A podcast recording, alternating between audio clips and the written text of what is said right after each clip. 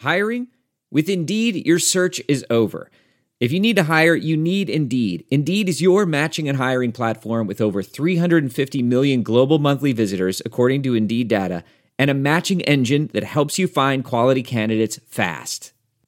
Ditch the busy work. Use Indeed for scheduling, screening, and messaging so you can connect with candidates faster. Listeners of this show will get a $75 sponsored job credit to get your jobs more visibility at Indeed.com slash match.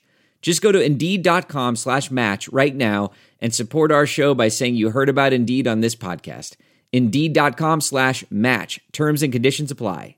Need to hire? You need Indeed. Welcome to the Chronic Podcast with host Ralph Malbrough and featuring bloggers Andrew Juge of TheSaintsNation.com, Kevin Held of The Team Drops the Ball, and Dave Cariello of Canal Street Chronicles. This podcast is nothing but serious football talk and hardcore analysis. Bing! Take that to the bank. LB. Those are the only letters that matter because the Saints are hemorrhaging linebackers. Kevin's gonna get his horse down. Now here's your host, Ralph Malbrough. And welcome to the Chronic Podcast. I'm your host, Ralph Malbrough. As always, we're brought to, to you by the Pelican House, 2572 City Place Court, Baton Rouge, Louisiana. They have 136 draft beers. Go there, watch LSU baseball, uh, the NCAA tournament, the Final Four, all that good stuff. The Pelican House, 2572 City Place Court. They, su- they support us, so you should support them. I'll take what is a lug nut for 300, please, Alex. Fair enough. As I saw on Twitter, everybody's like, "Where the fuck's Ralph? They were supposed to have a podcast yesterday." Uh, I had a flat tire in my car. Um, whoa, whoa, whoa! Hold, hold on a second. Hold on a second. I think it's important for our listeners to know what type of car we're talking about here. I drive a Mini. Yep. Yeah, I drive a Mini. There you go. There dri- you go, ladies and gentlemen. Ralph drives a Mini. uh, Kevin, do you have any thoughts on me driving a Mini? I was getting ready. Look, we were thinking about calling the police to file a report, but then Andrew smartly reminded us, well, he needs to be gone for 24 hours, and he's only been No, that gone was Dave, 23 and a actually. half. Okay, fine. One of you. We were texting. Yeah. One of you smartly said 23 and a half hours to go. Get EquuSearch to go look for me. Right.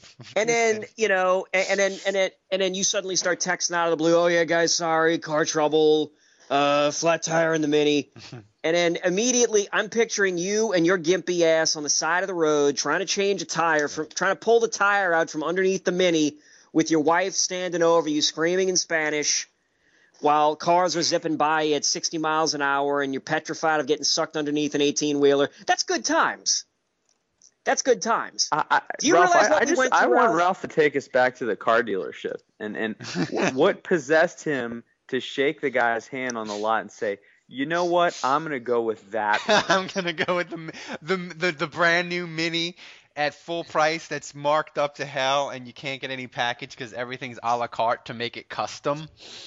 Um, I mean, it must have come with some great drugs. it it didn't. It came with good gas mileage. Andrew, I've ever said, what's that bank robber movie with Marky Mark? Uh, oh, the heist. Yeah, The Italian job? yeah, No, Italian job. Italian Job. Like I saw that movie, and I was like, a mini. I want a fucking mini, and it just like stuck with me, stuck with me, stuck with me. And when I finally was able to buy my first new car ever, I was like, I'm getting a mini. And also, Houston, you have to drive fucking everywhere, and every everywhere you go is a 45 minute trip. So the gas mileage is a real important thing, and you can park anywhere. And my wife really likes it.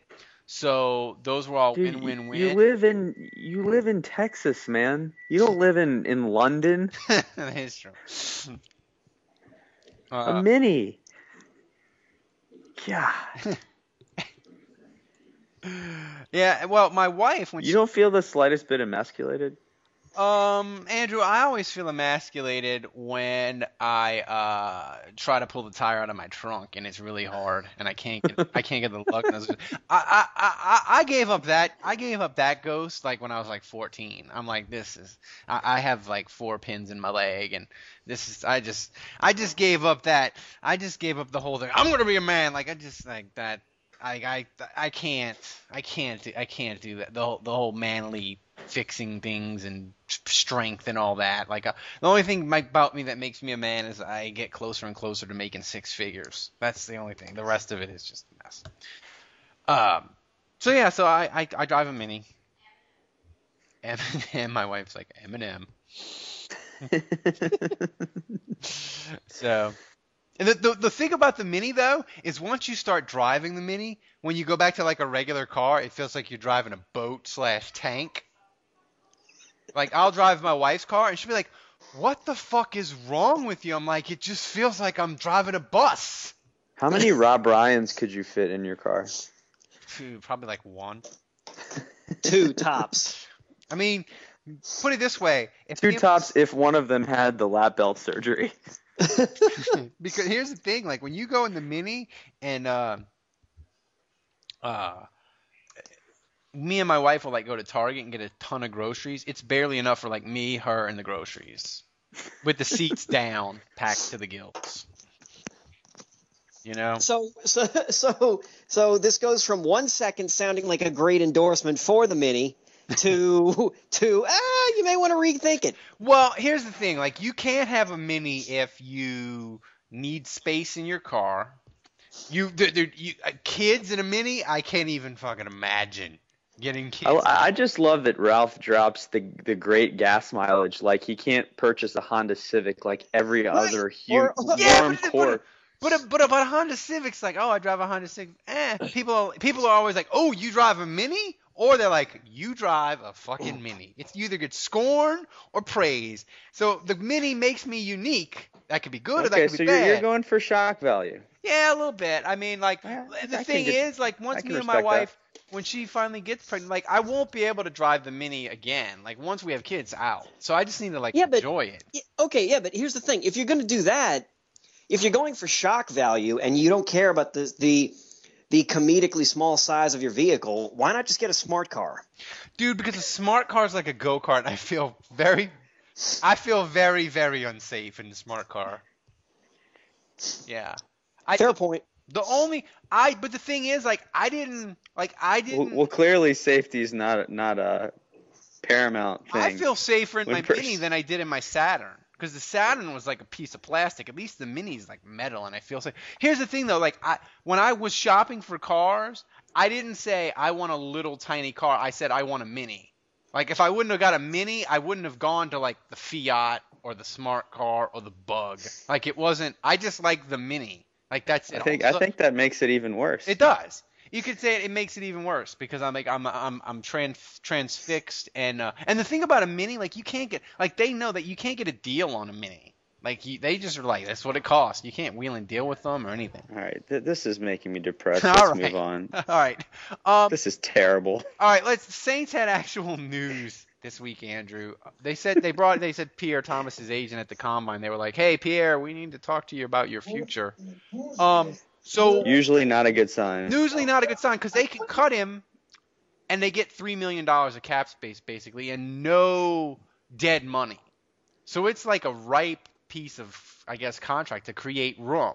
So, what do you think they they're gonna do, and what do you want them to do?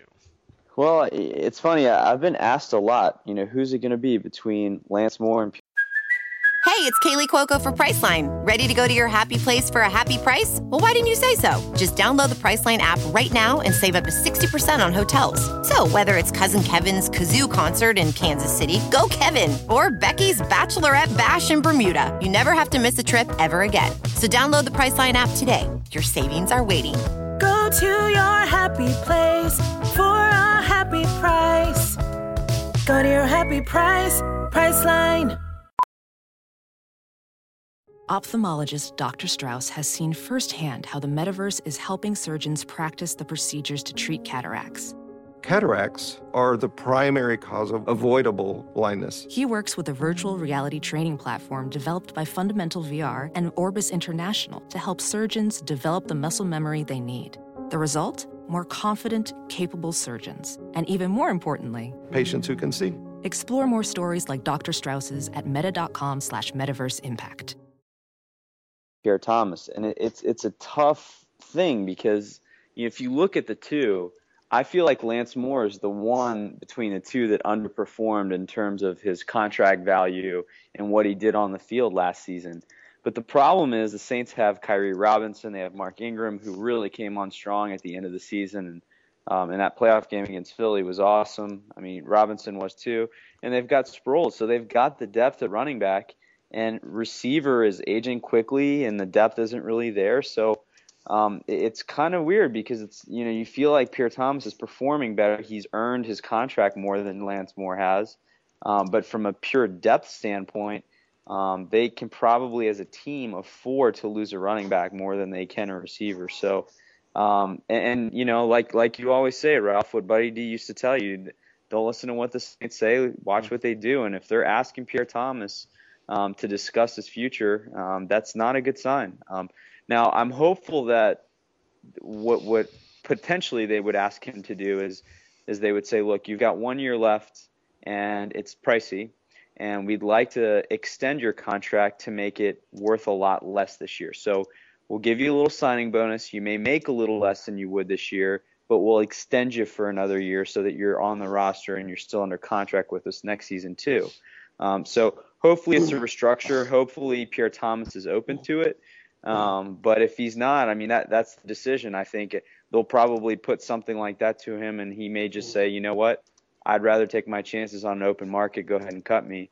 Um, so I think part of it's on Thomas too. Does he want to stay with the Saints in a platoon system where he might be making less money? Kevin, if the Saints don't have Pierre Thomas in 2014, how how does that change your position, your your your thoughts on the run? Say say they get rid of Pierre Thomas and don't really add anybody significant in the draft. How do you feel about the running back position in 2014? Still going to be nervous.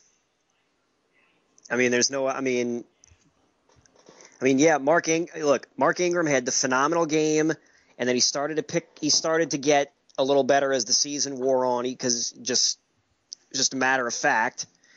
But Darren Sproles really. Uh, yeah, he faded down the stretch. Right, and I mean, who, who else are they going to bring out? Uh, Cadet. I mean, Ugh. Cadet didn't didn't have too much uh, did, didn't didn't impress too much when he was out there. Yeah. So they kind of need Pierre. It's it's it's weird to say it's it's weird to say we need four running backs, like all of whom can play, but we need four running backs, all of whom can play.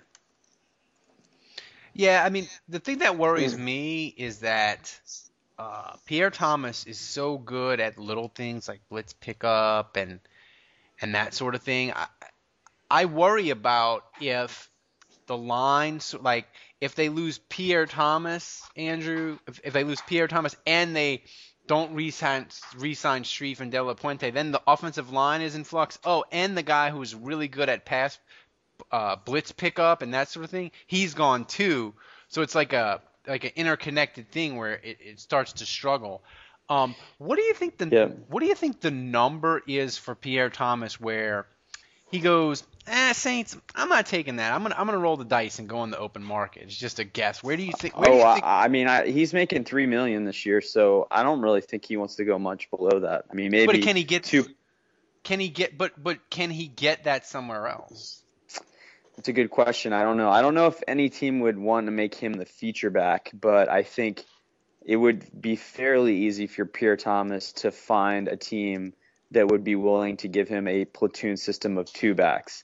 Um, I really feel like at this point the Saints really utilize three, if not four, um, guys. You know, really three in a game because uh, I don't. Khiry, you know, obviously wasn't used as much this year, so I would say they really use a platoon system of three backs um, but it can go pretty heavy on Sproles if they're passing a lot, which they tend to do. So um, I think Pierre Thomas could find himself in a situation where he was in a two back system, get more reps, um, get more plays. Um, but look, the, the, Saints tried to play him more often um, in the past, and he, he often got injured. So, um, you know, this system and the reps that he got the past two years um, has helped his longevity. It's helped him stay healthy. It's helped him play a whole season. So um, I think in a, a, lot of ways, hopefully Pierre Thomas recognizes that that he he is better in a platoon system because he can last a 16 game season. Um, but I'll throw this out there. I mean, you know, I know every Saints fan loves Pierre Thomas, and he's definitely the back that can do everything. He can Yeah. run in between the tackles, he can catch, he can block. He does all the little things. He's got good ball security. If you look at everything that Pierre Thomas does, his game really has no weakness. And that's why he's out there so much because Pierre Thomas can be put in any situation, in any play call, and Sean Payton trusts that he's gonna he's gonna do well. He may not break a 60 yard run, he may not have the explosive play, but he's always gonna do well. Um, so so he's trusted. Um, but I and they think lean on him and injured, they like to. They- I mean, he's been injured. He's been, he was injured against San Francisco and he was injured this playoff, But they lean on him in They big do. spots. I mean, they do. they they in 2011. I mean, in 2010 when they needed that win on Monday night in Atlanta, they leaned on him heavily.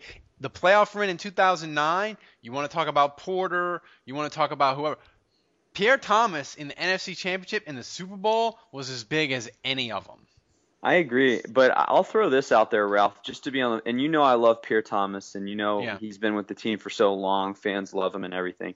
But I'll throw this out there: when he was injured in the playoffs, it forced the Saints' hand Yeah. to start trusting Mark Ingram and Khiry Robinson Yeah. with roles that maybe they didn't trust him with before. That Mhm. meant giving Robinson the ball more. And yeah, they were worried about the fumbles, but you know what? He didn't fumble, and he played really well. And same thing with with Mark Ingram. Yeah, he's going to drop a couple screen passes, but or he might cough up a ball like he did in the playoffs. He might miss a blitz pickup, but if he's in, it opens up things for your offense because um, it's one of those things where it, it, they're starting to play the run more because Mark Ingram is such an in between the tackles guy, and that's a strength that it actually opens up the passing game. Teams are, are thinking, well, Mark Ingram's in the game, he's got to be running, they've got to be handing it off, and this it opens up the passing game down the field for the Saints. So um, I think having those guys in more often actually helps the offense. I think at times Sean Payton has trusted Pierre Thomas so much to a fault that it's almost maybe even hurt the offense. Kevin, prediction. Can't believe I forgot Khiry Robinson. Kevin, prediction. Pierre Thomas, where is he in 2014? I'm going to take the uh, I'm going to take the uncomfortable route here, and I'm going to say he's not with the Saints. And I'm looking at a cap space chart right now, and I'm going to throw and, and uh, I'm going to say he's with the Indianapolis Colts. Wow, Wow. They have 39. They have 39. I mean, look, look. The Raiders have that would be a great fit for him. Exactly. The Raiders have 65 million in cap space. The Browns have 60 million in cap space. The Jaguars have 55 million in cap space. All those teams are shit. And I don't know what their running back situation is, so who knows what the hell his platoon situation could be like. Number 4 on the list is the Colts. They've got 39.9 cap space. You got him and you could get him and Trent Richardson. They've got an, they'll have another guy on there. I can't think of his name right now, but Pierre could sort of act like a mentor, come in for a Donald spell. Brown. Donald Brown was terrible until he until they started going to the spread for the Colts. And that's that's me being a fantasy geek. Well, then there you go. Yeah, I mean So- Pierre Thomas sounds like the starter in that platoon system. And here's the thing, like Kevin, what you said with the cap room, the Colts have so much that you got to hit that floor. You know, Andrews mentioned this a couple times. You got to hit the floor. Like the the Raiders have, you know, 60 million in cap room, and Cleveland's got 40 or 50. So as a team, you got to hit the floor every year. So they can say to Pierre Thomas, "Hey, we'll give you one year, four and a half million. We got to hit the floor, so we'll give you a little bit extra.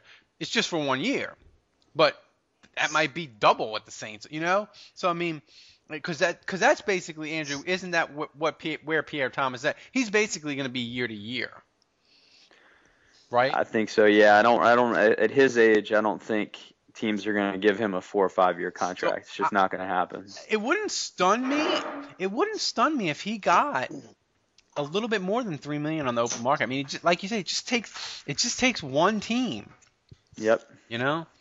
Yep, um, and you know, and people need good backs that they can trust, veteran backs that you know. Look, Pierre Thomas is healthy. you know, he he's. I mean, I, I know he ended the season with a chest injury, but Um, for the most part, he's kept his legs in good shape. He's had no serious knee injuries, um, and you know he had a good season, so he's he's kept his body in pretty good shape. Uh, two other uh, two other teams that have really good cap space that I wanted to bring up Okay. are one, the Vikings. They got like I think 34 million in cap space, and he will not be asked to be the number one guy for sure. Yeah. Uh, and then two, uh, the Eagles. Uh, they've got uh, 35 and Yeah. change in cap space, and I th- I'm I don't sure really Eag- see I don't really see him in the Eagles' offense fitting the way they play though. I mean, McCoy is very much a scat back. They kind of And they have Um, they have what's his name Brown I think is yeah, they like to get those guys in space. They But- don't like to run in between the tackles as much. Yeah, but I mean they could still use Pierre for screens, but I was thinking more Yeah. Pierre Pierre for the uh, to help with uh, blitz pickups or, or tell you- blocking as a running back My- because uh, because the Eagles quarterbacks. I mean, don't they get knocked around a lot? a little bit. I They did well. They did it before Vic got benched. I mean, yeah, we we sure. we we mentioned last week about the Dolphins needing uh, five new offensive linemen, so Strief could be placed. The Dolphins need running backs too. I mean, look- And they've got eh, actually they've got good cap yeah. space. They're I mean, they got fifth. they've got Donald Thomas, who's eh. They got uh, Lamar Thomas, who's eh. I mean, Pierre Thomas. I mean, I could I could see him being not like a not like the featured guy where he gets most of the carries, but I could see him getting more carries than he definitely gets with the Saints. And like you said, they have Yeah. cap room. I mean, it, I, I would I'll be I'll be surprised if Pierre Thomas is with the Saints, but I also said it. Remember after 2010, we were like, um, the Saints almost traded him to New England during the year, and he hurt his ankle and went IR, uh, on IR. I was like, he's done. He's not playing anymore for the Saints, and he ended up signing the four-year deal. So um, you never know. But I, I'm gonna say I, I'll, I'm gonna be surprised if he's if he's with the Saints. I just I think that they th- like you said, Andrew, the young guys stepped up, and the Saints. I think they feel like if they don't get Pierre Thomas at the price they want, they'll be okay. And his cap space, his contract is just too tempting and easy to create more room at this point. yeah. Uh, yeah, I mean, I ho- I mean, I'd love to see him with the Saints, you know, but uh, like all guys, I mean, like Drew Brees one day, and, and a lot of other players. I mean, you saw four of them already with Vilma and um, you know Greer and those other guys. I mean, it, the, the time the clock runs out on everybody, and um, right now the Saints need cap space. If you if you've been reading, you know that they're interested in re-signing Strief. Um, I think that's going to cost maybe as much as five million a year, maybe more. Um, and we know that Jimmy Graham is going to be upwards of 10 million a year. And with the cap space, e- even with the increase in the salary cap, um, it's still going to cost a lot to keep those two players. Um, and then when you add on top of that free agents, draft picks, they've got to they've got to find some room. So you know that's a quick, easy three million. So the math adds up. You know I, I would say that um, Pierre Thomas is on notice. Kevin, we actually had a little bit of Jimmy Graham contract news today, saying that the Saints and him are like about. I saw two and a half million dollars apart per year. Like the Saints want to pay him ten, he wants like twelve and a half. Um, w- any chance this gets done before they have to put the tag on him? No. None, None. none. Wow, we're uh we're Yeah. uh, doom and gloom tonight. Yeah, I mean it. It, it is just. I mean it is. I- The, that scenario that Florio laid out, where the Saints tag him as a tight end, Graham wins the arbitration, so the Saints aren't allowed to switch the tag to the wide receiver, and then Jimmy Graham is an unrestricted free agent. Um, Andrew, let's play that out since we're being doom and gloom. Let's say Saints tag him as a tight end. The arbitrator says no, he's a wide receiver. And oh, by the way, Saints, you can't change the tag. He's unrestricted free agent now. If that happens, I say the odds of him being a Saint is like five percent. Uh, yeah, but I read today that that's actually not how it plays out. Apparently, it's not on the Saints to designate what they're franchising him as. Um, this this was on Pro Football Talk today. Apparently, all they have to do is franchise him. Uh, at that point, it's up to the N- NFL committee to decide What he um, is. what position he is. Yep. Okay. So it's not on the Saints. So once they tag him, I mean, he's tagged no matter what, um, and then they decide what position he is. So um, anyway, yeah, I mean, it, it, it's going to suck if he ends up being a receiver, and it's going to cost a lot more money. But that might be an incentive for the Saints. Um, I, I mean, I, we'll see how it plays out. I mean, once they tag him, if he gets designated as a tight end, then the cards are in the Saints' hands in terms of negotiations. If Jimmy Graham wins that battle, that's a huge cap hit, and so then Mickey Loomis might be inclined to give him 12 million a year to cushion the blow in year one. Um, Kevin, we're gonna have fun with trade value, super hypothetical in a minute, but let's say the Saints they probably won't exclusive rights him. They'll probably just franchise him, so it'll be two number ones. At what point does the package that a team would offer the Saints become too tempting for Mickey Loomis to pass up and let Jimmy Graham walk? Does it have to be two number ones, or what is the package where you say, oh, "Okay, I'm okay with uh, Jimmy Graham going to Cleveland or wherever"? Is it it's two number ones in the same the same draft if a team has it, Well, no, or is it back to back years? It would be back to back years, like like, and that, Uh, and probably what it would be would it probably wouldn't be two number ones. I mean, I wouldn't think it would probably be like Cleveland saying, "Hey Saints, we're gonna sign Jimmy Graham to this. Uh, we want you to trade him to us, and then we're gonna sign him to an extension. We'll give you a one and a three or whatever." I don't think a team would just straight up sign him for two number ones. Does it? Uh, the one and the three are they in the same draft? Yeah, it'd be this year. It'd be a one and a three. Like, what? What's the what's the what's the value of the trade where you where you said you might not like it, but you're like, oh, that's too good a deal to pass on. Uh, I'd probably be inclined to say multiple picks, uh, and if eh, I almost feel like having more picks is better than having higher picks. I don't know why. I just it's just I don't know. There's just something Yeah. it, just something in my head. Uh, so if somebody said, okay, we'll give you a two this year, a you know like like a two, a four this year, and then the following year we'll give you a two, And you a know, three. something like that. I could I could probably see that. Yeah. Like anything that gets more than two. More than two picks. Yeah. And they have to be like quality picks, like top three rounds. Yo, yeah, yeah, yeah, yeah. Top three rounds, or or again, if it if it's okay, maybe if it's like, all right, we'll give you a one this year, a four, and then the following year a three. I could still see that. Yeah, Andrew, what's the trade value for Jimmy Graham where you're okay with him? there's no trade that I, I would find suitable.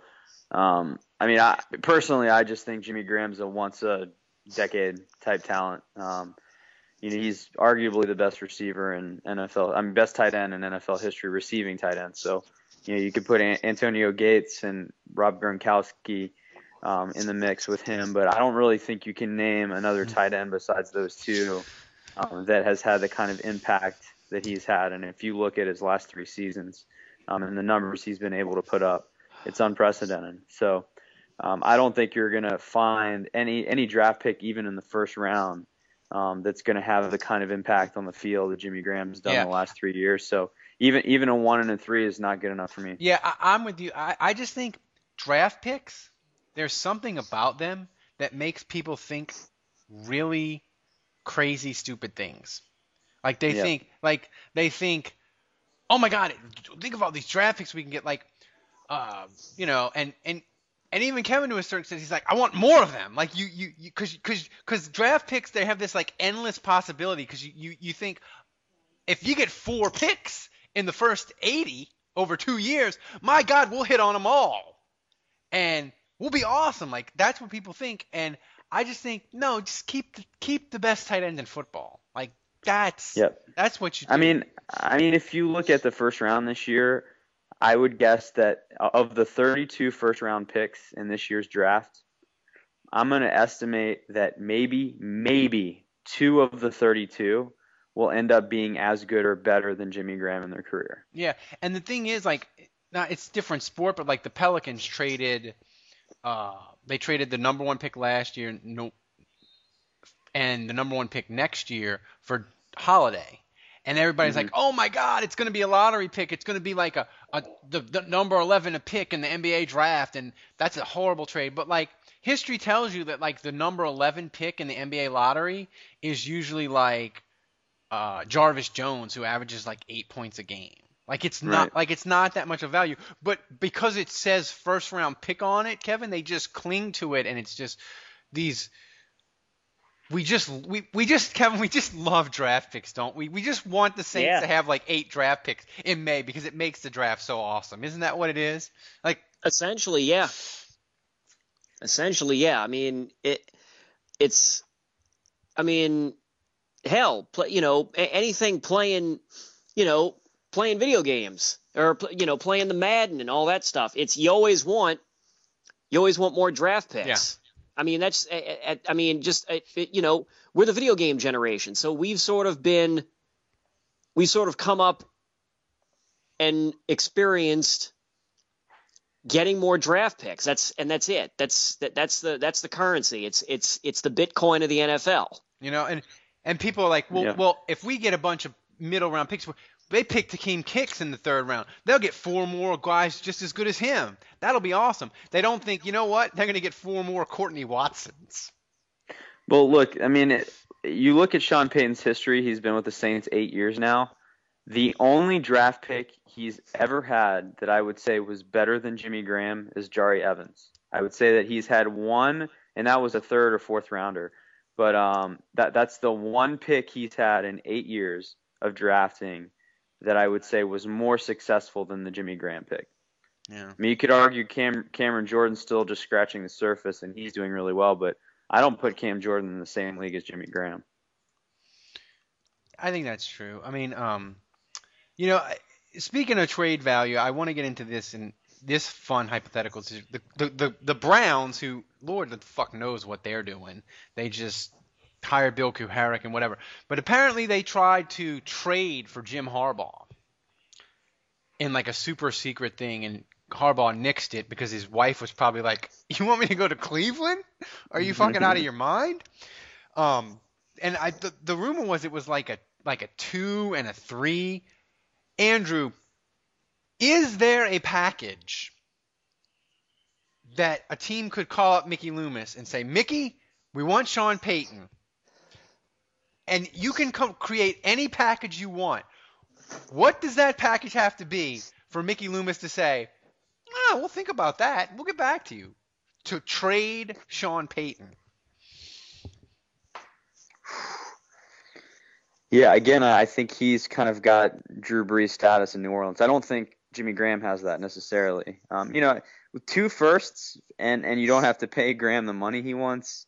Um, I would think about that. I don't think anyone's, no one's going to offer the Saints two first round picks and pay, pay Jimmy Graham Don't that kind of underestimate stupid. Don't underestimate yeah, stupid. it's true. It's true. But that that's probably the only thing I would consider. Um, two firsts, and you know, uh, even then, I, I would think long and hard about it. So, um, I think the same. I think higher for Payton. If that's what I'm, if that's the only thing I'm willing to take really for Graham, um, I think the value of Payton's higher. So, Jon Gruden Um, got two number ones, two number twos, and eight million, and he didn't even win a Super Bowl. I that's what that's he about did. what I'm well, talking. but he didn't win. I- Not not before they traded him. Like he hadn't. Oh, won, oh, he yeah, hadn't yeah. won a Super Bowl when Tampa got him. Right. Yeah, I, I would say two ones and two twos sounds about right for Sean Payton. I would. I, I I would go higher. I would go higher after 2012, Andrew. True, I true. Say, I would say the bidding would start at. At three first round picks. Four. I- I would say four. I would no. I Four. would, I would say it would it would be four number one picks, and it would almost be the only thing that would change it would be like if you said, okay, we're gonna give you three number like if Cleveland called up and they're like, okay, I want three number one picks and I want Joe Thomas. Yeah. Like like it I has like to be so amazing that when they make that you're set. that That, any old like schmo idiot coach could come in Yeah. and, and yeah, take Like- over the like- reins and and, even be then, successful. I would say no. The only reason I would do it is I would be okay with it is if Sean Payton wanted to leave. Like that's why you'd Yeah. have you'd have to be okay with it, but it would have to be ridiculous. And Kevin, I think we even as Saints fans, ramp it up a notch of ridiculousness for what we'd want for Sean Payton because of 2012. Like we've seen it, like when he's not around. Yeah, and and well, so's the rest of the league. Yeah. I mean, so's the rest of the league. I mean, the rest of the league has to know, uh, and the the rest of the look, the rest of the league has to understand what, what what Sean Payton brings to the table. They have to, and if they don't, well, then then they wouldn't make the offer, and then that's their loss. But you're gonna you'd have, you'd end up getting some desperate teams like the Browns, like the Jaguars. Miami. Man, I just I just hope Jerry Jones isn't listening to this uh, podcast. Actually- 'cause he- actually, he's, I was he's just putting about his to offer bring that together up. right I now. was just about to bring that up. What if it was the Cowboys making the offer? Ooh. Would you be okay with him jumping, with him Oh. flying to Dallas and, and being the coach there? No, but but like here's the thing though, like if you it, like once it's done, like he want like like for me, like that's a it's a bad situation for Harbaugh because once you know that like once everybody knows that you considered going, like I don't know how you take that back, you know. And, Yeah. and it, it seems bad. So like, I, I, I mean, I'd be pissed off about it, Andrew. But I think like, if you got a floor me offer, I think I'd be okay with it, especially with the Cowboys now. Like, I think the Cowboys are about to collapse because Tony Romo's back is about to go. So like, f- 2000 pi- four number one picks starting in 14, 15, 16, and 17 from the Cowboys. Like, that's really tempting because I think there's going to be a lot of top 10 picks in there. Absolutely. Well, you would think with Sean Payton it probably wouldn't be, but I mean that, that's why the Cowboys would make that move. They Yeah. assume they wouldn't need first round picks because they'd be winning. But uh, I, I'd be tempted for sure. It'd be tempting. And like I said, Kevin's right. We just like we're obsessed with draft picks, and we know like what the Saints are without Sean Payton, and we're still like four number ones.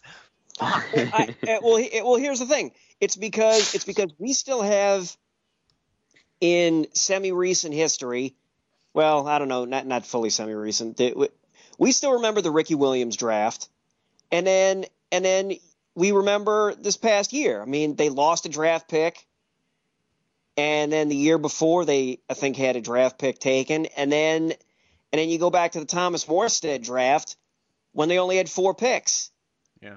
So it's just, man, stockpile. I mean, shit. If you could give a team, if you could give a, a, a good team 10 draft picks or 11 draft picks, Jesus. I mean, Yeah, you're right. I mean, you look at what Seattle and San Francisco and New England have been able to do, how they've made their team successful. It's because they haven't picked high, but man, they've had 10, 12 picks in each and draft. the and the Saints, they, they they went sort of like in a cold stretch, Andrew, where they weren't drafting too good, but like 2012 and 2013, they kind of have been like the hot guy at the crafts table, pretty much. Yeah, yeah, absolutely. I mean, it ma- it gives me a lot of room for optimism with how they're going to pick this year. Uh, all right. Since we're talking trades, uh, apparently uh, there's a possibility of me being traded to the Falcoholic podcast. So Kevin, what is my trade value, and um, and are you okay with me going to the Falcoholic podcast? well, I mean, it depends on who we're getting in return or what we're getting in return. Um, I forgot to, uh, you know, I didn't consider the uh, the whole can't get a tire, can't get the Yeah, spare that's- tire. so that's My that's physical, you know that's my physical grade at the combine, not Very low. I'm, I'm, the cone drill. I'm still trying to finish it. Yeah, well, and, and the vertical And leap is pretty bad, but but but it's okay because Dave thinks the combine's useless. So We'll get to that in a second. um, I don't know. May, maybe the uh, I mean, left-handed forearm strength though, it's got to be pretty impressive. No. Uh, right-handed typing strength, that's got to be pretty I'm impressive. pretty, I'm pretty adroit with like the, if they had a one-handed catch drill at the combine, I would tear that shit up. Well, I mean, your uh, your communication skills are pretty impeccable. You did use the word adroit. But I Uh, drink, uh. but I drink a lot during the year, as Andrew and you can attest. So Andrew, I drink a lot during the post-game show, day of game. So does that like? Oh yeah, your char- your, your is that a liver your liver has no value. That's for sure. Oh yeah. yeah, that is true. Uh, I don't know. So, so I mean, what, what what are we thinking of? Uh, f- uh, f- some boxes of wine. Uh, maybe Box a, of fun. yeah, a copy of uh, Step Brothers on uh DVD. on on uh oh no no it's got to be at least Blu-ray. Blu-ray. Oh, oh well. Oh, I, I was Um, thinking VHS. Um, I would say a a subscription to Netflix, but the lowest tier. yeah. And and and look, if somebody wants to sweeten the deal with me to to get me to sign off on it, if they could just include a subscription to the WWE network, that would also be appreciative. Andrew, do you have anything specific that you want that could seal the I deal? mean, I, I I just don't think with those kind of demands we're ever going to get a trade. No, so. I just I don't see that happening. No. Um, no. You know, I, I I would I would like to. My my only demand really would be like a half drank uh, of beer.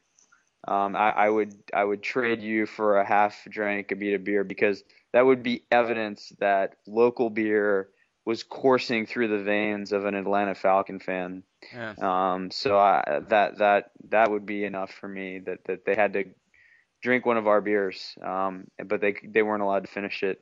Um, I, I think that would be enough for me um, So- to trade you. So my trade value is somewhere between a half drink of beer beer and the Netflix subscription. Well, they have to take the mini too. You have to take the mini with you. You have to. It's you- a my wife said no. It's a bag of Skittles, opened or unopened. Opened, opened. Only the yellow ones.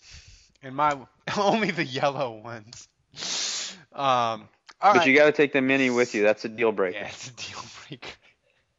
All right, we Dave couldn't join us tonight, so we, Dave and Andrew were going to argue about the combine. Dave thinks the combine is useless.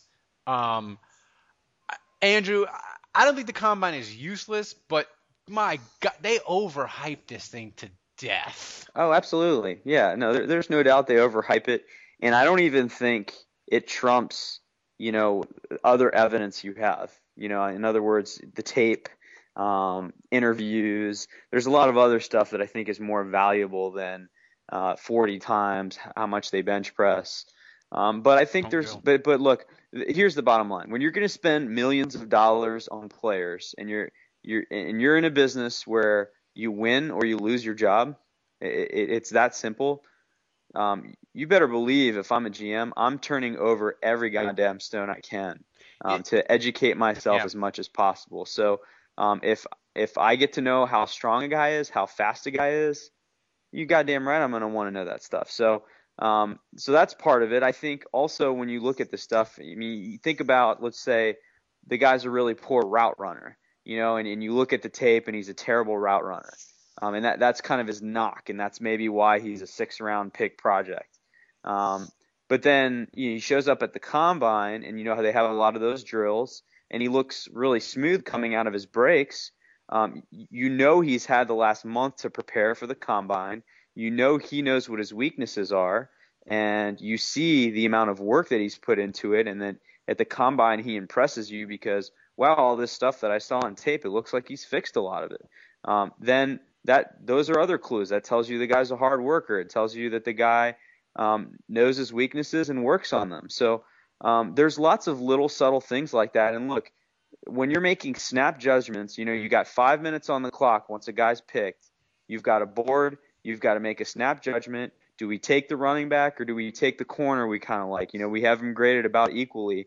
Um, you have to make a decision. There's got to be a trump card in there. You know, hey, this guy interviewed really well, so I'm kind of leaning this way. Or, hey, this other guy, we could use more speed on the team, and his 40 times out of this world. So, um, you know, you're not basing everything off what a guy bench presses, what a shuttle cone time is, but when you're when you're trying to make snap snap judgments and you need all the information and you need a trump card, um, that those are the types of things that can uh, sway you in one direction or another. The the funny thing, Kevin, about the combine was all year they're like Jadeveon Clowney, he's loafing it, he's terrible, he's he's a he's has bad character issues, he drives 120 miles an hour. He took the year off and then he runs like a 4-4, and they're like, holy shit!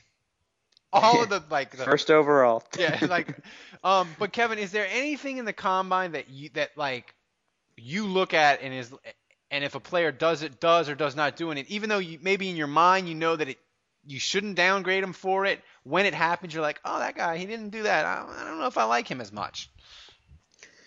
Uh, I I I don't know. I I kind of just look at this is going to make. I, I guess I probably I kind of lean more in Dave's side of the camp here. Um, you just look at. I think, I I think that there's so much hype around fractions and Yeah. and you know inches and millimeters and shit like that. Like a It guy's is a game of it- inches. Yeah. Thank you, Al Pacino. Um, it's We're glowing for that. In. you get you've got you you look at the uh, the long jump that Hoo-ha. they do. You look at the, the the leap that they're doing. You're looking at their forty time, but again, this is without pads. They get to psych. They get to you know get themselves psyched before they do the long jump. They get themselves psyched before they do that that that that reaching jump. They're not wearing any pads. Exactly. They're not wearing any pads. They've got nobody chasing after them. Nobody, you know, drill. going at them on coming at them uh, from either side to try and tackle them. They've got none of that. So you've got sort of these ideal conditions, but even then, how how what what what the hell difference does it make if Jadeveon Clowney can run 40 yards in four point what what did it what was it a 4.6? Four. No, it was four. It was four four eight at oh, two Okay, hundred four- sixty at two hundred and sixty pounds. That's Okay, a but again- that's freakazoid. Oh yeah, of course it is. But but here's the difference. What four four eight versus four five five. No, it's no different. I mean, But and and and but still, we're talking forty yards. yeah, Forty yards. Can he get from the line to the quarterback? And, and, and what is that? Ten yards? yeah. if Yeah, that, that's less than 10 yards. That's seven yards. I- I- Can he shove the guy in front of him out of the way and get the seven yards to the quarterback before the pissant throws the ball? Yeah, I mean, Probably. That's He'd probably do that better than better That- than most guys. That's an interesting thing that actually Pat Kirwan of the N- the Sirius NFL Radio he had a, he has a he has a formula that he uses where he takes like the the the bench press and, and a bunch of the drills and he scores it. Scientist. and and and basically what it is is his theory is that's as a as a defensive end you have to turn your speed into power when you when the other guy tries to block you. And his formula comes up with it. And his formula if you're above 70 that means you're awesome. And I think the only guy that he missed on I can't remember it. It was that it was uh that that guy with the Giants weird name Kawiki some I uh I can't remember. Um, I can't remember. Mateus, yeah, yeah, yeah. He yeah, was the only talking one that like when he listed the ones that he had over 70 that you were like, "Oh, that guy's a bust." Like the rest of them were like 8 to 12 to either elite guys. Well, the one last thing I'll throw out there that the combine's useful for, I mean, you, you talk about upper body strength and, and, and bench press and all that. I mean, I think if you look in, in the course of, of you know the Saints' history of drafting, the guys they've gotten, um, guys like Charles Brown, Zach Strief, Jon Stinchcomb, Jermon Bushrod, all guys that weren't strong enough when they came to the NFL and they weren't ready to play. Um, and the and the few times they did early in their career, um, it was a disaster. I mean, I don't know if you remember Bushrod when he first got Yeah. in, or Stinchcomb when he played a little bit. I mean, they really struggled. Um, but they got strong enough. They developed. They spent time in the weight room, and um, they were able to get stronger. And I think the combine tells you, like some of these guys are not ready to play because they just don't have the upper body strength yet. They just need more time in the Yeah. weight room. They have the, they have the potential. They have the technique. They've got all that stuff. They just need to get stronger. And then you look at guys like Carl Nicks who tore it up at the combine. Um, and, and you think you know, in terms of strength, you're like, okay, well, this guy needs work on his technique, but he's ready in year one because he's so strong. We know we know we can plug him in year one, and he's not going to get pushed around. So um, little things like that, I think, too, can tell you if a guy's ready right away or if he Yeah. needs time to develop. And and Bill Parcells always said, you know, if you take a guy that's an exception to the rule, like a short quarterback, or he doesn't have this measurable, he doesn't have that measurable, if you do it consistently, then you have a team of exceptions. And to me, like a guy like Jarvis Landry, he didn't run well, and I know he hurt his hamstring, and so he'll probably run again at his pro day. But to me, if he runs like a four five or a four six, even though I loved him at LSU, Andrew, he's smaller. If he's small and he can't run fast, that means to me he's probably like he's not going to be an elite receiver. He might be like a Lance Moore type guy, which isn't bad. Lance Moore's been really good for the Saints, but you don't pick Lance Moore in the first or the second round.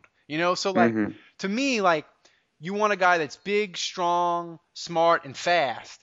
And if he's missing one of those things, you can be like, well, Drew Brees is a little short, but he's got a good enough arm, and he's he's a freak athlete as far as mobility in the pocket, so we'll overlook the height.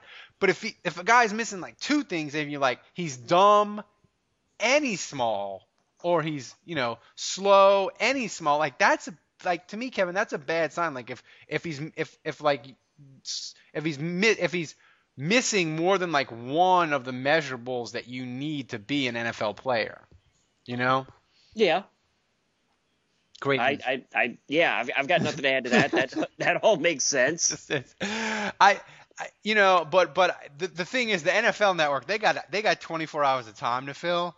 So I mean, they just go. yeah, it's like it's like the top ten list for the blog, man. You gotta stretch it out. Yeah, stretch it out. It's a long off season. My wife on the other day was like, "Why the fuck are you watching?" I was watching it Sunday morning. I'm like, "I want to watch Sammy Watkins run the 40." She's like, "Oh my god." Um. So Who- Who's who's faster in the forty? You behind your mini or Sammy Watkins?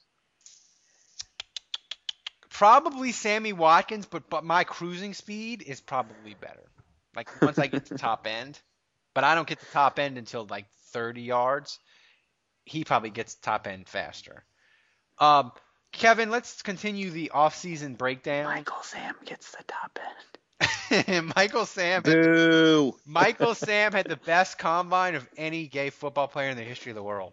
I heard. I mean, I didn't watch him specifically, but I heard he actually kind of struggled. He does Not- because he's not because he he he can't he well if you look at his tape apparently like he can't play in space and Mm. he wasn't as strong as they thought so like the thr the the agility drills he sucked and like I mean he's like a he's like a he's like a he's like a Martez Wilson like he might be So is he is he dropping to a sixth round pick now? I, I think he's going to be a sixth or seventh round pick. I do. Hmm. I just, I, I mean, i- he had. If you take away two of his games, he's got like five sacks. You know, and that's not a not necessarily a knock because he had a great game, you know, against Florida. But he has one, he has one thing that's going to keep him in the NFL. Can he rush the quarterback? And Yep. it's not a Or special teams. Special teams well, can yeah, that could be something else. He could, he could, he seems like a guy that would be willing to play special teams. So I actually think he's probably going to make it. I think he's going to be like a Martez Wilson. If Martez Wilson would have been functional on special teams, the Saints would have kept him, and he might have been a guy in certain spots where you could play him, and he'll get you three to five sacks, and he'll play all four of your special teams. That's a guy you need on your roster. You know, Yep. um, so that's where I think Michael Sam is. But but I think it's going to be a big to do, Andrew, when he when they're like we're in round six and he ain't been picked yet. You know, Yeah, I All right. agree. Kevin, off season positions, we keep on going. Uh, this week it's wide receiver. Um, I am firmly in the in the uh, Wang from Moose Denied his column of Kenny Kenny Stills is the shit. He's a young Joe Horn, and he's there's only there's only two receivers that have had better rookie seasons than him uh, in Saints history. It's Marques Colston and it's Danny Abramowicz. That's it. So I think Kenny Stills is going to bust out and be really freaking good in 2014. Um, but that said, I still think the Saints need to add another receiver either through free agency or through the draft. How are you with the receivers going into next year? They need to draft a wide receiver. High Badly. first the first three rounds. Absolutely. Absolutely. So so if you if Expert analysis. expert in that. So Andrew, do you agree with that, or do- are are you fine if they just bring everybody back and don't really do anything? No, I don't. I really like the uh, crop of free agent receivers this year. I don't think the class is very strong, and I think the draft class is ex- exceedingly strong. I mean, I think the the guys that are available in the draft or you know you're going to be able to get a guy in the second, third round, maybe even the fourth round that that could potentially be an impact player. So um, no, they're I'm I'm with Kevin. They have to pick a guy. They have to, um, and uh, preferably early. Do you have a do you have a Kevin? Do you not in, we we know specific players, but do you have a preference of like do you want like if they draft a do you want a possession guy? Do you want a burner? Do you want what what's the sort of guy that if they the, not a name but like a guy that you're like oh that's who I wanted. He's six three and he he he's not polished but God he runs a four three. He's he's the guy they need. We need a deep threat or we we need a possession guy. What kind of receiver do you want him to pick? Well, uh, Ken, isn't Kenny Stills supposed to be a burner? Mm, Yes. Or Yeah. and Joe Morgan? Well, Joe Morgan's kind of a burner. So when Yes. he's sober, yes. So uh, When so, he's sober and has a working knee. Yeah. oh, fantastic. Um, Try the field. yeah, I'm I'm willing to uh, I'm willing to say not a burner this time out. I think just good route runner, solid hands. Let's you know let's let's bring one of those guys in. So uh, Lance Moore. I'm I'm hoping Jarvis Landry runs another shitty 40 time and tumbles, and the Saints get him in the second or third round.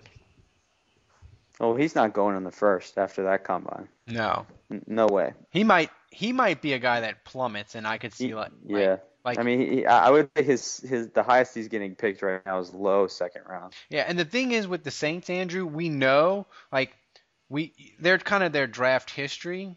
You can look at them and say they don't pick a linebacker in the first round under Mickey Loomis. But the other thing they do is they will identify a player that they like and go and get him. I think more so than other teams. I mean, Morstead and and Jonathan Sullivan and and Brown and um, Jenkins last year. I mean, like they are Al not- Woods, Morstead, yeah. yeah, I mean they're not afraid to go and move to get a player. So I mean, John Jenkins. yeah. Um, so if if you had, where do you think in the war room, where do you think wide receiver is on their on their sort of needs list, and would that be a move that would su- would surprise you on draft day if they moved up in one of the early rounds to get a receiver? No, it wouldn't surprise me. I mean, the thing is, I don't know that I'd want to trade up because there's so much talent. Yeah. Um, you know, so in other words, like if you lose a guy, it's not that big of a deal because you've got so many, so much talent. Um, it's not like maybe some other positions where if you lose De La Puente, you probably got two or three centers that you feel like could start right away. So if you know if the first two get picked early, then maybe you need to trade up and get the third one or whatever. But um, at receiver, I feel like you can kind of let the dominoes, uh, let the draft come to you a little bit. So, but look, I mean, Brandin Cooks is is a, he's a little squirt guy. I, I disagree a little bit with Kevin on the burner. I think they absolutely Joe Morgan. We never know if he's going to be the same. Um, Kenny Stills, I think, is the heir apparent to Lance Moore. Um, so I, I think they still need that one guy that can really stretch the field. So um, Brandin Cooks, I mean, he is he's small, but um, man, he is explosive. It'd be fun to have like a version 2.0 of Darren Sproles on the team, and I think he would be that. Um, so that's a guy. I mean, you look at um, the guy from Penn State, um, who's very fast, very good. Um, and you know Odell Beckham Jr. You know he may go way too early, but you never know. I mean he's an explosive guy. They had a big, And, tall uh, white dude that looked like a that looked like a a, a Yeah. I saw that. He ran skin- like a four three. He ran like a four three, but he, he looked kind of Yeah. like a skinhead. Yeah, he did. Oh. Um, and, and you know, look, if if the Saints can get Jarvis Landry in the fourth or fifth round, where it's like tr- tremendous value, I would have no problem with that too. Yeah. Uh, I think they're gonna pick a. I think they're gonna pick a receiver. I think they're gonna pick a receiver high, just because they know that like they like Robert Meachem and Lance Moore and all that sort of thing, but like they gotta they gotta start to turn that thing over. You know, those guys are just getting old, and, and I think, Yeah, I mean their young guys are Morgan and Nick Toon, and, and those think- guys haven't really and I- panned out. I don't think I think the Saints. I mean, it seems to me, Kevin, that the analysis would be, God, we got to get younger. There's really let's not let's not pick uh, let's not uh, sign a Jacoby Jones. Let's let's draft a guy, and hopefully we can get a, we can we can get an, you know even if they get another guy that's like Kenny Stills, and they they get Kenny Stills production out of him. Well, then all of a sudden you're you're you're really starting to churn over your receiving core. So to me, it seems like receiver. It, it's better to get younger than sign a, a a veteran guy as a patch. Uh, yeah. I mean, what? Yeah. I mean, because, I mean, what? what who was the last? I mean, the the you know, you you say sign a veteran guy as a patch. My mind immediately went to uh, uh, David Patten. Yeah, And Yep. you know, he was serviceable, did his job. Jacoby Jones could be that guy maybe. Ah, I, I He could help on special teams too. Like I mean, it's like but Andrew said, it's, it's like you're like eh. It's like it's Yeah. not it's not thrilling. right. I, I mean, I just go young. Get, get get a young guy. I'd rather you get a young guy because again, Some Robert Meachem, guy. Yeah. Uh, Lance Moore might not be back. Uh, Robert Meachem probably not back. Uh, Marques Colston, he's in his final. he- He's he's got to be uh, on the downside of his career. I mean, and I'm not saying that like oh he's going to suck, but I think you probably have one more Marques Colston type year where he's really good, maybe, and then you probably have two more of he's like a seven, eight hundred yard guy. Like I, I- think his, I think his downward, I think his downward trajectory has begun. I hate to break it to you, but I think he's already a seven, eight hundred yard guy. Well, he, this year he was almost a thousand, right? Yeah, I don't know. I I think he, this year he might not be. Okay, now we have Twitter questions, and they're going to be fun. Uh, Kevin, this one's for you. What would you prefer? And this is from Jay Green. What would you prefer? Graham signs with the Falcons, or Sarah Palin is elected president? oh for f- come on, dude, really, really, eat a fucking bullet. Is, that- is, is, is that option C? Because option C sounds pretty tempting. Um, Yeah, that's not a world I want to live in. no, no, Jesus Christ. You betcha. And as I can say this, total off topic as as as a financial conservative, Texas is so conservative now. Every I'm going to recap every political ad that's ever been on Texas this whole year. Barack Obama wants to kill your baby. I'm voting I'm running for dog catcher. Vote for me. Like they don't even have any even Democrats are like fuck Obama. Like that's how conservative and red Texas is. But off topic anyway. Uh, Thank you. Wonderful. wonderful. Texas, wonderful state. It is. Um, God. Um. I Uh, think I think you've stumped the Schwab. Whoever asked that Yeah, question. Yeah, Jay Green. That's I would. Okay. Uh, how long of a contract is Jimmy Graham getting with the Falcons? it's five years, sixty million. Like it's twelve million a year. Like Five years, sixty million. Oh God. Could she destroy America in four years? Um. now, even if you're like, even if you're like, Checks and balances, baby. here's the thing, Right. like, like, like, O- like, Obama won in 2008, and then two years later, everybody's like, ah, you gotta slow down there, buddy. And they just elect a Republican House, and it just grinds to a halt. Like I could see the same thing with Palin, so it wouldn't be that bad. Like it, like it wouldn't be that bad, but like you got five years of like watching Jimmy Graham score a lot of touch. It's a hard call. It's a hard call. Oh man. Make the call, help. Oh man. Uh. I guess I'd rather see Jimmy Graham go to the Falcons. Oh! No, no, come on. Here's the thing. Ugh. Here's the thing: is Jimmy Graham healthy the entire five years? I don't care. I don't. Kevin, wasn't what Bobby Hebert and Morten Andersen did to us enough? Yeah. I mean, I know, Moore. I know, I know you're old enough to remember that stuff. Yeah, Oh, I am. Jesus. I know the scars are still there. Morten Andersen's Yeah. the leading scorer for both teams. Ugh. Take it back, Ralph. I mean, Kevin. Take it back. I'm gonna have to say I'll take it back. I'm gonna I'll have take- to say take like it, I'll take it back. I, I guess I'd uh, hail hail to the chief. no one person can destroy America. We're not fucking Venezuela.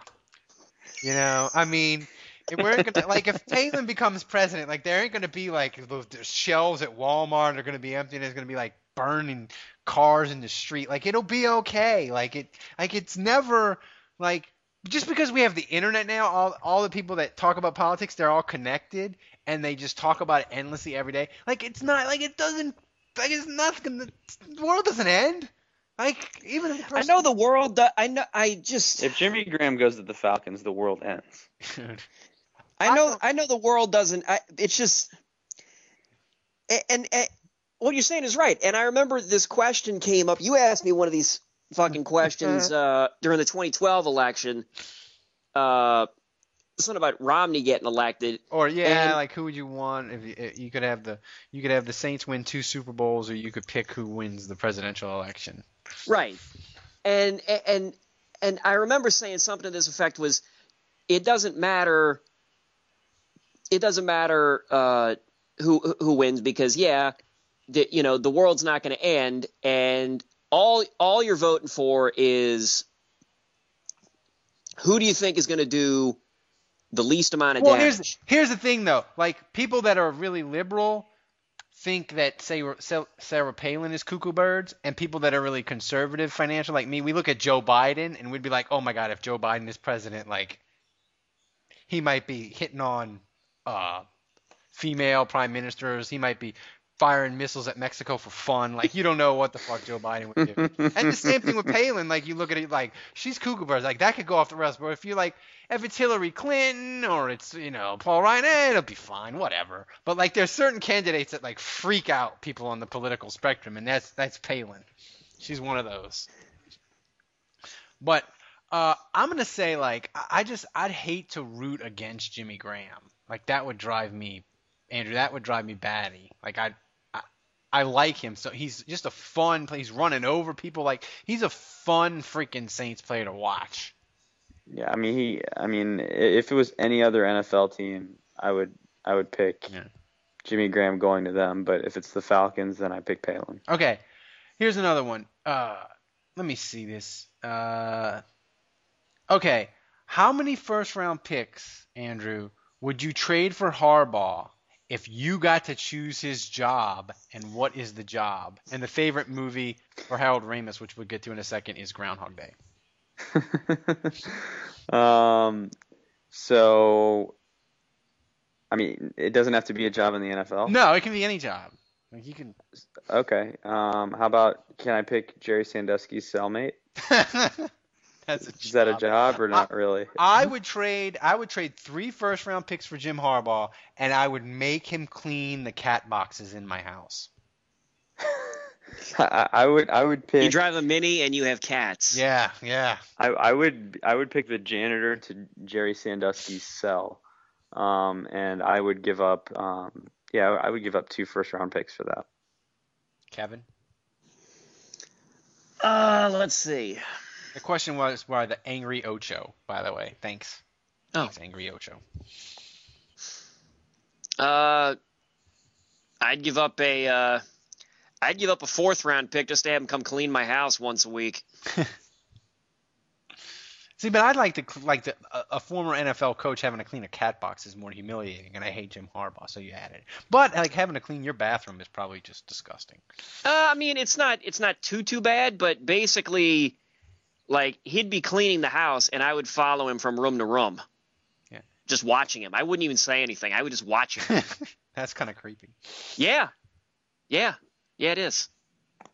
And, Uh, and and then I mean, basically, I would be the exact opposite, like of him. He's he's probably yelling at people, you, you know, screaming, flipping out, and I'm just watching him. Like I'm trying, and I'm not even I'm trying to stay poker face the whole time. Like just him ask, just he does stuff. He's trying to like scrub uh, scrub my bathtub, and I'm just standing there, just watching him, arms folded. I've got I've got my windbreaker zipped up, my hat down. He can barely see my eyes. the pelicans are getting killed. My wife says. All right, Andrew, this is actually a, a a serious football question, which is rare for our listeners. Uh, who would be your fantasy free agent signing for the Saints uh, this year?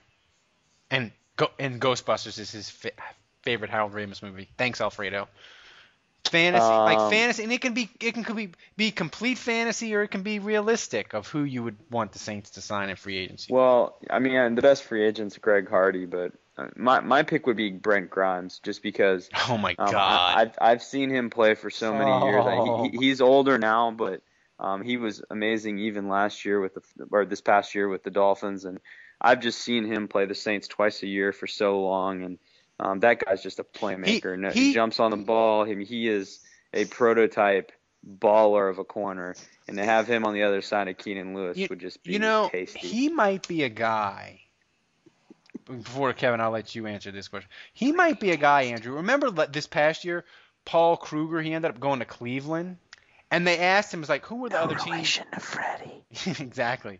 That would have been fun uh, costume for crazy New Orleans fans, though. They got him. But they asked him, they're like, "What other team was really going hard after you?" And he was like, "Oh, the Saints." And we were like, "What?" Cleveland gave him 40 million over five. What? What? The, how did Mickey Loomis come up with that? Like Brent Grimes could be a guy where the Saints, like Mickey Loomis, might work the ma- the cap magic, and he could be a guy like if his contract because he's old, if it's not completely fucking insane, like it's it's like the 15% chance. I mean, he's my fantasy for sure. And uh, Kevin, you're your guy that you would want the Saints to sign. Well, since you since you didn't since you didn't put uh, any uh, any restrictions like you know current player, oh yeah. I I want Jesus Christ Jim to play Brown. tackle. I want Jim Brown. Well, I there want- you go. I want to convert uh, Marques Colston's uh, hyperbaric chamber into a time machine, go back in time, get Jim Brown, and put him on the Saints. Somebody that doesn't involve time travel. Yeah, I'm just going to defer to Andrew on that one. Again, hard hitting analysis, and just go with Brent Grimes. Brent Grimes. Uh, I'm gonna go with. Um, you say Julian Edelman, I swear to God. no, I'm gonna say this is a little bit. This is a little bit convoluted, but I'm gonna say my fantasy would be Dallas cuts Demarcus Ware, and he takes a one-year deal to reunite with Rob Ryan. Hmm. That would be my fantasy. Interesting. A guy. That's that's not out of the realm of possibility, is it? No, I mean if if if he if, if Dallas would cut him, he's been banged up the last couple of years. I could see him saying, you know what, I'm going to take a one year deal with the Saints because I want to win. No, I mean there's chatter the Cowboys might cut him, though, Yeah. right? You know, I think I think, but the, the Cowboys cap is a fucking it's a disa- it's a fucking disaster. Like it, Yeah. it's like, I, I mean, whoever does their cap, I don't know if Jerry Jones does the cap or his son or whatever, but that person needs to be fired because they have it's just a fucking like I read about it and I was like, it's like they need to go on overthecap.com and like take a course on like how to do it, um, because it's a mess. Um, let's see if we have one more question. Um, no, I think that's that's all the question we have. All right, look. Uh, okay, one one more. Moby. This is from Moby. Andrew, uh, am I a real Saints fan if Sean Payton's puckered face and Jimmy Graham's first down annex irk me? Are you a Saints fan if they irk you? Um, yeah, I, I, I- think uh, I think you're not. I think you, the, the, you can't allow those things to irk you. You know, I mean, on some level that sh- there was stuff Shockey did that annoyed me, so judge you.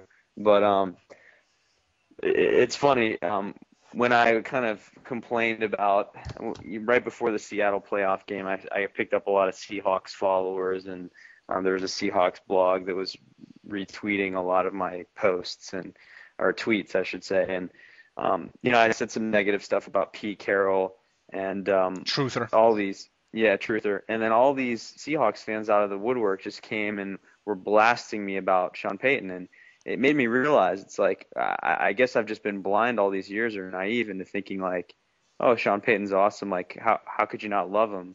Um, but he actually has a pretty big disdain across the league. Um, and same goes with Jimmy Graham. I mean, I, I was reading an article the other day about Jimmy Graham, and uh, I was reading the comment section, um, and so much of it was was uh, you know other fans of teams, particularly Seahawks fans, bashing him um, about that pregame pushing thing. So um, those two guys are, are kind of hated by at least the Seahawks fans and possibly some others out there. Um, so yeah, I mean, it made me realize that um, those guys, uh, you know, I, I kind of, I, I guess I turn a blind eye, or I, I've never really noticed it before, and I, I don't really see how anyone could hate them, but apparently people do. So uh, you're not alone. Kevin, are you a real? Are you a true Saints fan? If those things irk you, Uh, You should feel a little guilt. yeah, uh, yeah, yeah. You should you, you should feel guilty, but uh, you can still yeah, you're still a Saints fan. I mean, I mean, going ape shit after a 15 yard gain is kind of like I'm like really, really, you know, it just doesn't. I'm like not like I'm an old guy like don't do that in the NFL. It's like, do you really like? He caught it was 12 yard pass, Jimmy. Come on. Here's the thing. You remember Junior Galette's sack on Cam Newton when Yeah. he did the Superman stomp? Every Saints fan was like, "Oh my God, that's the most awesome thing I've ever seen." Every Panthers fan was thinking, "Oh, I hate that guy." Yeah, that is true. So But it was so, awesome. uh, it was awesome. it was God, that was awesome. So uh, yeah, no, I think on some level you have to have some kind of blind faith and loyalty towards your guys. Um, but like I said, Jimmy uh, Shockey always got under my skin a little bit, so I, I think you get a little leeway with that. Yeah. Uh, this past week, uh, I think it was what Monday. Harold Ramis, the famous director, writer, comedy guy, SCTV, if you're a comedy nerd from back in the 70s. Uh, he did movies like Ghostbusters, and he wrote and directed Caddyshack. He wrote freaking Animal House and uh, Groundhog Day and Stripes. Uh, did I mention Meatballs already? That too. Like Kevin, I love Harold. Like of my top five movies, Caddyshack and Groundhog Day are in them. Uh, so I, like I was like usually like a celebrity does. I'm like, I, you know, you're sad for like five seconds. I'm like, ah, whatever. But like Harold Ramis, I was like, oh, Harold Ramis, man, Egon from Ghostbusters. So like, right. What is your favorite Harold Ramis movie? Well, I, I I think part of the reason that that his death like hits hits a lot of us so hard is because we sort of came of age or Oh, grew up watching the stuff that he did over and over and over again. I mean, I've seen Ghostbusters countless times. I've seen Caddyshack countless times. I've seen Stripes a bunch. Meatballs is great House. too, but it's not on cable because it has a lot of titties, and it, they have to chop it up, so they Well, can't really put yeah. it on. But and but Meatballs underrated movie. It is. Oh, underrated comedy. And again, it's because you don't see it a lot. Ralph just said titties. Oh, I guess half the half the people on uh, Canal Street Chronicles are going to be upset now because we said the word titties. fuck, fuck, fuck, fuck, fuck. so you can just do the There we go. in the comment. Um, yeah. So I mean, shoot, if I had to pick, and you see, that's that's the problem. If you had to pick a favorite movie, because You can pick two. okay, I okay, I think Groundhog Day is overall a better film. Like if I was trying to say if I was trying to show somebody show me why show me why Bill Murray is beloved, show me why uh, Harold Ramis was a great director or or a, a, a great writer or or who could understand how to put together a story and all that kind of stuff, I would show Groundhog Day. I feel like Groundhog Day, Kevin, if it was released today, would be even bigger because of Yeah. the internet and probably depending on how strong that year's best picture and actors and stuff, I feel like that's a movie that could have won stuff for the Acad- but back in 1990 we didn't have the internet and all this so it was like oh that's a cool movie but like right. like I feel like if it was released now you'd be talking about like Bill Murray getting nominated him getting nominated maybe nominated for best picture like I feel like it's that good Yeah, and, and and you're absolutely right. You're absolutely right. I mean, I'm sure Bill Murray would get passed over anyway, and we'd cut to we'd cut to Bill Murray just holding back his uh, his disdain for the whole thing. But you know, wh- whatever. He'd still get nominated, which is Bill what he deserves. he doesn't have e- a cell phone he has a if you want to call him it's an 800 number that you call and he calls you back That's great.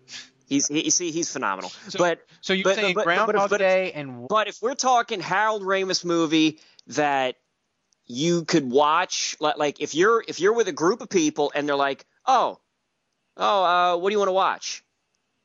Ghostbusters, oh the original Ghostbusters, because the the idea that Dan Aykroyd had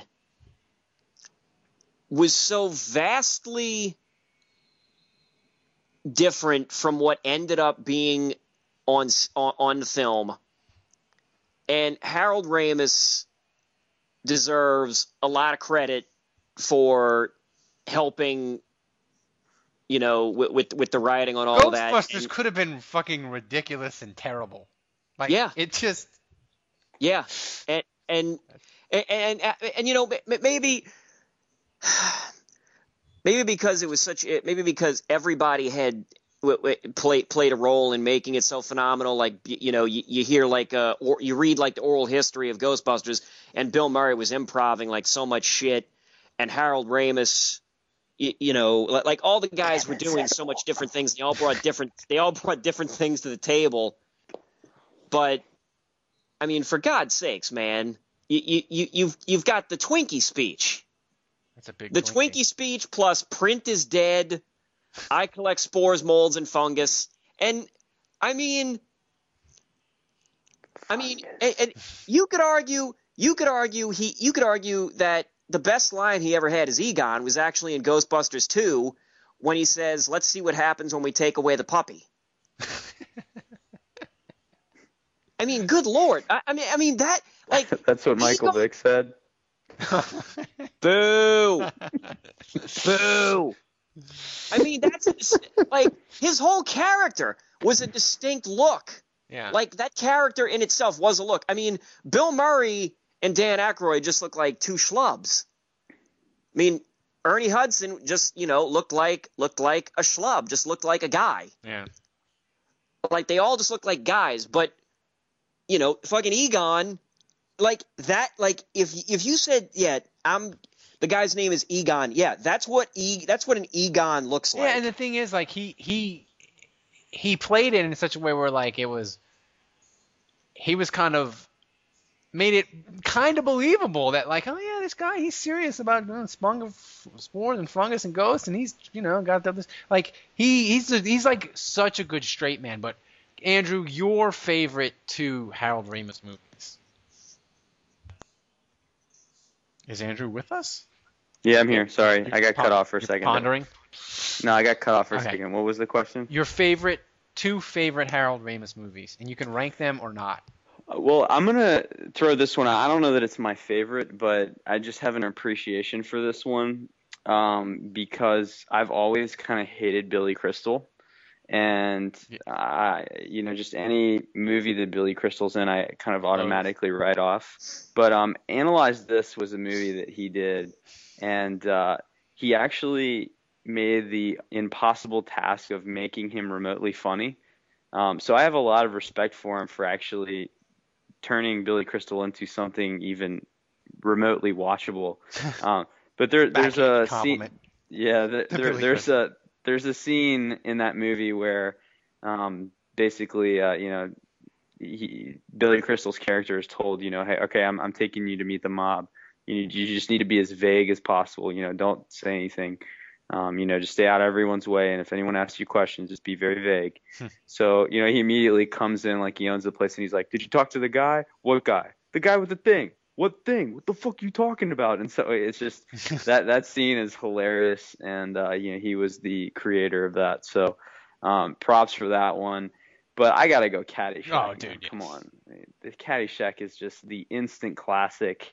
And uh, anyway, so I, I mean those two are, are memorable moments for me. Hey, you know, and I had a bone to pick with the guy at Grantland, Wesley Morris. He wrote a he wrote a a glowing A bone to pick. Yeah. Well, he wrote a, a, a, a nice piece about Harold Ramis, but he said something horrible about Caddyshack. He said Caddyshack had no plot. They had plot. Fuck Caddyshack. off. Danny was trying to get the scholarship, man. Right. That was the plot. You know, it wasn't Gone with the Wind or nothing, but it was a plot.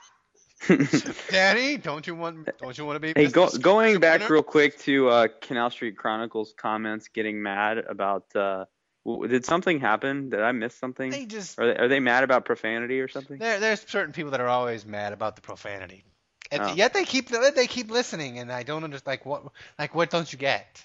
Like we say, we say fuck. Like th- as soon as the as soon as the Pelican Pelican House ad is over, we're dropping four letter bombs. Like it's what we do. Yep.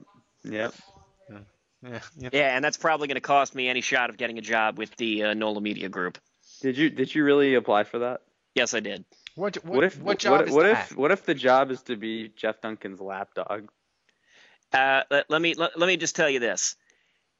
If to to to use a quote from Ghostbusters, uh, if there's a steady paycheck involved, I will believe anything you say.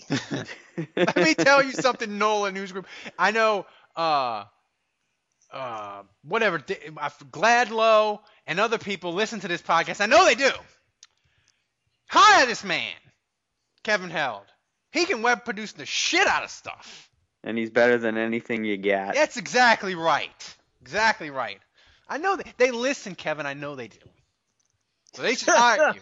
Hire you. You are more. You are more than capable than whatever they have in the pile of resumes that they've got.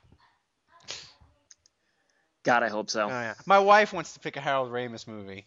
All right, did you did you put She- Sean Orleans or Kevin Held at the top I of the I uh, put Kevin. Held. resume? Kevin Orleans. He will powerbomb NOLA.com to the top. My wife. Well, well, I tell you what, man. If there's a ladder match involved for the final candidates, I think I've got a leg up Kevin, on that. You're a lock. My wife wants to pick a favorite Harold Ramis movie. She said Christmas Vacation. Regular, regular, Some- va- yeah, regular vacation. Yeah, regular vacation. Regular vacation is good, but They Christ- doesn't have shit on Caddyshack. Come on. But Christmas Vacation holds up better in the vacation movies. But but Caddyshack is if if you were like you get to watch one more movie before you die, I'm picking Caddyshack. If you're sending me to a desert island and I have to bring one movie, I'm bringing Caddyshack. Like Caddyshack is if you have testicles, my wife says maybe, but there are other movies. Groundhog Day 2 is just Well, but you drive a Mini, so you don't have any. it's- oh, see, that's probably burn. It's true. My wife just went. Eh, my wife nodded. Uh, uh, I love like I'm gonna watch. I'm gonna rewatch Groundhog Day this week. I like. I love that movie. It's like, do you have? Do you ever have deja vu, Alice? I don't know. I'll have to check with the chef. It's just like so good, but um, and the thing is like the thing that horror. Too early for flapjacks. What, what what's the soup du jour? The thing that Oh, horrifies that's the me soup of the day. is they're gonna remake Groundhog Day. No. Eventually they will. They were thinking about doing a musical of it. They're eventually gonna remake it, and it's gonna be fucking terrible. Ugh. It's gonna be fucking terrible. The Pelicans got roasted. Monty Williams needs to get fired. Yeah, he really Alright. does. Um, and that's just the bottom line. I mean, the, the Pelicans ruin everything. They they've already ruined CP3. Yeah. They're in the process of ruining Anthony Davis. They keep employing Monty Monty Williams. They ru- they've already ruined Pierre the Pelican. Now they're there's talk they're gonna axe King Cake Baby. I mean, they ruin everything. What? man. They're gonna axe King Cake Baby? I, I, there's chatter What that this the may fuck, be his last year. Gonna. My wife's face is just stunned. She's gonna cry. She loves the King Cake Baby. She thinks he's adorable. With them big scary eyes and like they can't get rid of King Cake Baby. Dude, what are they like? The King Cake Baby is one of their awesome thing. I mean, God damn it. Yeah. I mean, I, I feel like the only acceptable farewell to King Cake Baby is for him to do some sacrilegious thing like the the Sinead O'Connor po- picture scenario. Um, I mean, I feel like that's the only cere- cere- ceremonious departure that could work for me. Um, otherwise, they they can't. I mean, he's kind of got that little child's play Chucky thing going. Does it just like You know, and look, let's be serious here. Evil and creepy is the only thing the Pelicans franchise has going on right now. It does. I wonder. I wonder if, if Tom. I mean, they just gave him all extensions, but I wonder if Tom Benson be like, "Fuck you, people. Y'all are ruining this. I'm firing all of you, motherfuckers." I mean, he did it with like Hugh Har- Like, I mean, like we make fun, but like Benson, he'll shit can people. He did it with the same. Like, he's not afraid to do it. You know. So- and he's getting he, like he's not like like Benson like I know people give him shit and all this post Katrina, but to me, like, he's a great owner that he leaves the fucking Saints alone. Like Mickey, you know, like Benson isn't like meddling with Mickey Loomis or Sean Payton, and like, eventually Benson's not going to be around. Hopefully he'll live five, ten more years, but eventually somebody's going to fucking buy the Saints, and they're going to be worth a billion dollars. They're going to have to pay a billion dollars for it, and they might want to fuck it all up to hell like Daniel Snyder. So, God. you know. Well, ho- look. Uh, hopefully, hopefully Rita Benson LeBlanc, or and uh, or maybe it'll be her kids by that time. Uh, hopefully, they won't sell it to some uh, Napoleonic uh, shithead. Yeah. Well, Mhm. uh, I enjoyed your rant about uh, the Pelicans, Andrew. So, um, I guess that about Kevin. Do you have a wrestling update for us before we get out of here? Um, let's see. Uh, I'm currently I'm I'm battling Pink Eye, so hopefully Pink you got Eye. the Bob Costas Sochi pink eye. Yep. Hopefully that'll be gone before next weekend because that's when I'm supposed to wrestle in St. Louis. Awesome. Pink Eye for the straight guy. Actually, I put that on my Facebook page. Thank you very much. Um, yeah, hashtag. Um, Hashtag blood red. um, I, so I haven't really been able to uh, train uh, lately. I went to Tennessee last weekend before the the pink eye showed up. How long of the drive is that? Uh, four hours. Oh, that's not too bad. No, no, no. Four hours there, four hours back. That's not. That's not terrible. I thought it was longer than that. Well, yeah. It, well, I mean, you're going there. You're going there, and there's still it's still light out, so you got that. But then when you leave, you're leaving at like eleven o'clock at night, and then it's pitch ass black on the highway. And then when you get to the interstate, there's a little bit of light, and then you go through you go through stretches of I-55 where it's there's nothing. So trying to you know stay awake and focused is is is a is a chore. That I mean, thank God there were other guys in the car and they were just you know talking to me and Yeah. just shooting the shit. Help keep hey, me do we do we have an LSU basketball update, Ralph? Uh, they were winning by 14. God damn it, Andrew! You had to bring up Saturday. Jesus Oh, sorry. Christ. LSU, it was right there for them. They could have beat Kentucky and been an 11 seed in the NCAA tournament. I thought they fucking had it and they didn't finish. Yeah, LSU, was the worst. LSU basketball is nothing but disappointment. this shame. basketball season for Louisiana has just been the worst. It's aw- it's awful. It's going to be another year where Louisiana has no teams in the tournament. Yep. Uh, so before we get out of here, Andrew, go to Canal Street Chronicles and leave the podcast and leave a comment about how we curse too much. Uh, Andrew, you have a piece on Zach Strief's potential value on Saints Nation. What else do you have going on? Uh, well, uh, that's a good question. Uh, yeah, I mean, I just uh, uh, free is about to wrap up, so I'm going to be covering that every day. Um, I I actually just finished a mock draft um, after the combine. Who'd you have the Saints Wait. picking? Well, I had Calvin Pryor actually falling to them Oh. at 27, so get ready for your second straight safety people Nice. picked in the first round by the Saints. But the, so that was my pick. Um, my first round pick in the previous one was Zack Martin, the tackle of Notre Dame. Um, but I was feeling more confident that um, that Zach Strief is going to be re-signed. So um, so now I'm thinking outside the box. Nice. But uh, so anyway, Pryor is my pick this time. Um, but we'll see. We'll see how it develops. And Kevin, you you gave us the wrestling update, and you're gonna do a power poll before the end of the year. or not? Yeah, probably not. I don't know. uh, I'm, I'm, I'm, I'm trying to sell a guy on some white wall tires, and then, uh, and then after that, I'm trying to help some of these younger guys that I'm actually training with, trying to help them come up with uh, name wrestling names and what to call their finishing moves and entrance music. So I'm trying to help them with uh, important decisions, Rest. and I'm trying to be, I'm trying to. I'm, I'm acting like an older brother because While, I'm while older. he I'm- macks I'm on the than everybody. ladies. yeah. Older than everybody. Are you still macking on the ladies? Yes, I am. I'm still finding time to mac on the ladies when the pink eye isn't killing me, and when I'm not uh, practicing in a wrestling ring. Yes, I am macking on ladies. Hey, baby, do you want to get some pink eye? Well, what's a more effective uh, pickup, uh, Kevin? Is it the pink eye or is it the scarf that you wear um, during the wrestling matches? Uh, actually, the uh, actually the, the the lady I'm seeing, she loves the hell out of the fact that I wear that I wear a scarf to the ring because she knows everybody hates it. It plays. The scarf plays, man. All right. People people hate a guy. Kevin, do you have a People smoking hate a jacket that you wear wearing with a scarf. scarf? Slash. So not so not such a fan of the pink eye then. Uh, no, she does not like the fact that I have been that I have to sequester myself. Sequ- you're sequ- you're in quarantine. Yeah, So she wants to shop on aisle Kevin, and she can. well. So on that note, There we go. yeah, I need sound. I need sound effects at at at uh at my fingertips. So people remember. You need to donate. I need to do this at the beginning of the show because I don't know how many people listen to the end.